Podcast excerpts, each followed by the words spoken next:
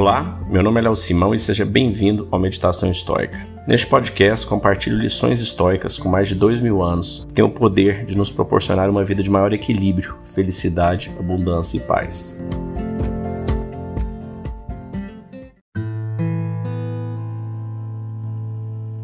Hoje nós vamos iniciar a leitura do livro 9 de Marcos Aurelius, de Meditações. Para quem está chegando por aqui hoje, Marcos Aurelius foi um dos grandes imperadores romanos e ao longo desse podcast a gente já leu as oito partes do Meditações, que na verdade é seu diário. Então, se você está chegando por aqui hoje, a gente já leu os oito livros anteriores e a gente divide sempre em partes, para não ficar muito longo.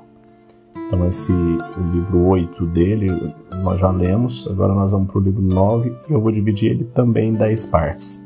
Então, vamos lá. Quem pratica injustiça incorre em impiedade. Como a natureza universal constituiu os seres racionais uns para os outros, para se ajudarem mutuamente segundo o seu mérito e não se prejudicarem de modo algum, quem transgride esse decreto comete impiedade, evidentemente perante a mais elevada das divindades. Também quem mente incorre em impiedade para com a mesma divindade, Ora, sabemos que a natureza do universo é a natureza das realidades, e as realidades têm parentesco com as coisas existentes. Ademais, ela também é chamada verdade, e é a causa primeira de todas as verdades. Portanto, quem mente conscientemente comete impiedade, já que enganando os demais, pratica a injustiça. Também incorre em injustiça quem mente sem querer, na medida em que destoa da natureza universal e a desordena, estando em oposição à natureza do mundo. Sim, opõe-se à natureza quem, mesmo involuntariamente, é levado para o lado oposto da verdade. Ele recebeu da natureza recursos intelectuais, mas os negligenciou e por isso hoje é incapaz de discernir o que é verdadeiro do que é falso. Igualmente, comete impiedade quem se inclina aos prazeres como se fossem o bem, e fogem das dores como se fossem o mal. Pois tal pessoa irá necessariamente se revoltar inúmeras vezes contra a natureza, que distribui aos maus e aos bons sem levar em conta o seu mérito. De modo que não é incomum que os maus gozem dos prazeres e dos meios de obtê-los, enquanto os bons se encontram sujeitos ao sofrimento e aos infortúnios que os causam. Além disso, quem teme o sofrimento há de temer um dia algum dos eventos do mundo, e mesmo aí já há impiedade quem vive em busca dos prazeres. Não poderá se abster da justiça. Aí também há uma impiedade evidente. Ora, há conjuntos de opostos aos quais a natureza comum é indiferente, e não teria criado uns e outros se não fosse indiferente a ambos. Quem deseja seguir a natureza baseando nela os seus sentimentos deve também sentir indiferença quanto a tais opostos. Quem, pois, não é indiferente à dor e ao prazer, à morte e à vida, à glória e à obscuridade? Enfim, tudo que a natureza universal trata com indiferença, evidentemente incorre em impiedade.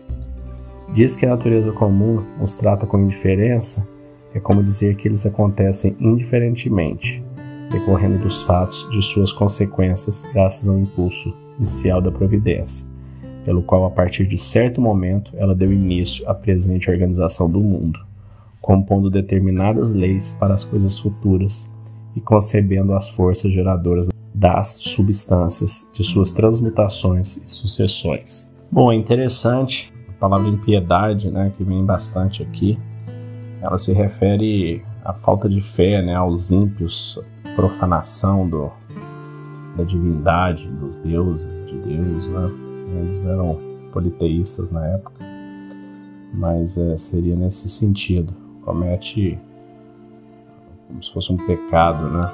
Então aqui ele leva tudo bastante na, na dualidade, né? Dizendo que quem teme o sofrimento há de temer um dia alguns dos eventos do mundo. E mesmo aí já a impiedade, ou seja, falta de fé, falta de acreditar no divino. Quem vive em busca de prazeres não poderá se abster da injustiça. Aí também é uma impiedade evidente. Tem uma. Escutei recentemente um podcast é, da busca da felicidade do Dalai Lama. Eu, aliás, recomendo, é um livro bem interessante. E ele conta uma anedota uma mulher chegou no Buda, ela tinha perdido seu filho e pediu para ele se ele teria a fórmula de trazer o filho dela de volta. E que o Buda respondeu para ela que tinha sim essa fórmula. E essa fórmula bastava que ela levasse para ele alguns grãos de mostarda, e mas que tinha um porém, esse grão de mostarda deveria ser buscado, deveria ser colhido na casa de alguém que nunca tivesse tido nenhuma dor de perda de nenhum parente, marido, esposa, filho ou de ninguém próximo. E essa mulher saiu, começou a visitar vários lugares para ver onde ela conseguiria esse grão de mostarda, que era uma semente comum na época, e entrou em várias dessas casas e começou aos poucos a perceber que não tinha nenhuma família que nunca tinha passado por nenhuma dor da perda.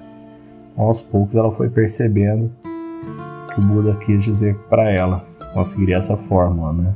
Isso com certeza não aliviou a dor da perda dela, mas aliviou a revolta de achar que essa perda era algo pessoal, era algo que só ela estava sofrendo. Da mesma forma, na nossa vida, a gente muitas vezes acha que o que nós estamos passando, as dificuldades que a gente está passando, é algo só nosso, que só nós estamos sofrendo aquilo, que é algo que né, Deus está fazendo sofrer ou passar por aquilo, e não tem nada disso. As coisas são são, as coisas vêm para nossa evolução, a gente vai aprendendo, melhorando e crescendo com todas as condições, as situações que acontecem nas nossas vidas, por mais difíceis que elas sejam. Então a gente tem que saber lidar com isso com tranquilidade e serenidade, porque a dor, o sofrimento fazem parte do desenvolvimento. Como nós vamos encarar isso, seja como dor ou como aprendizado, cabe a nós.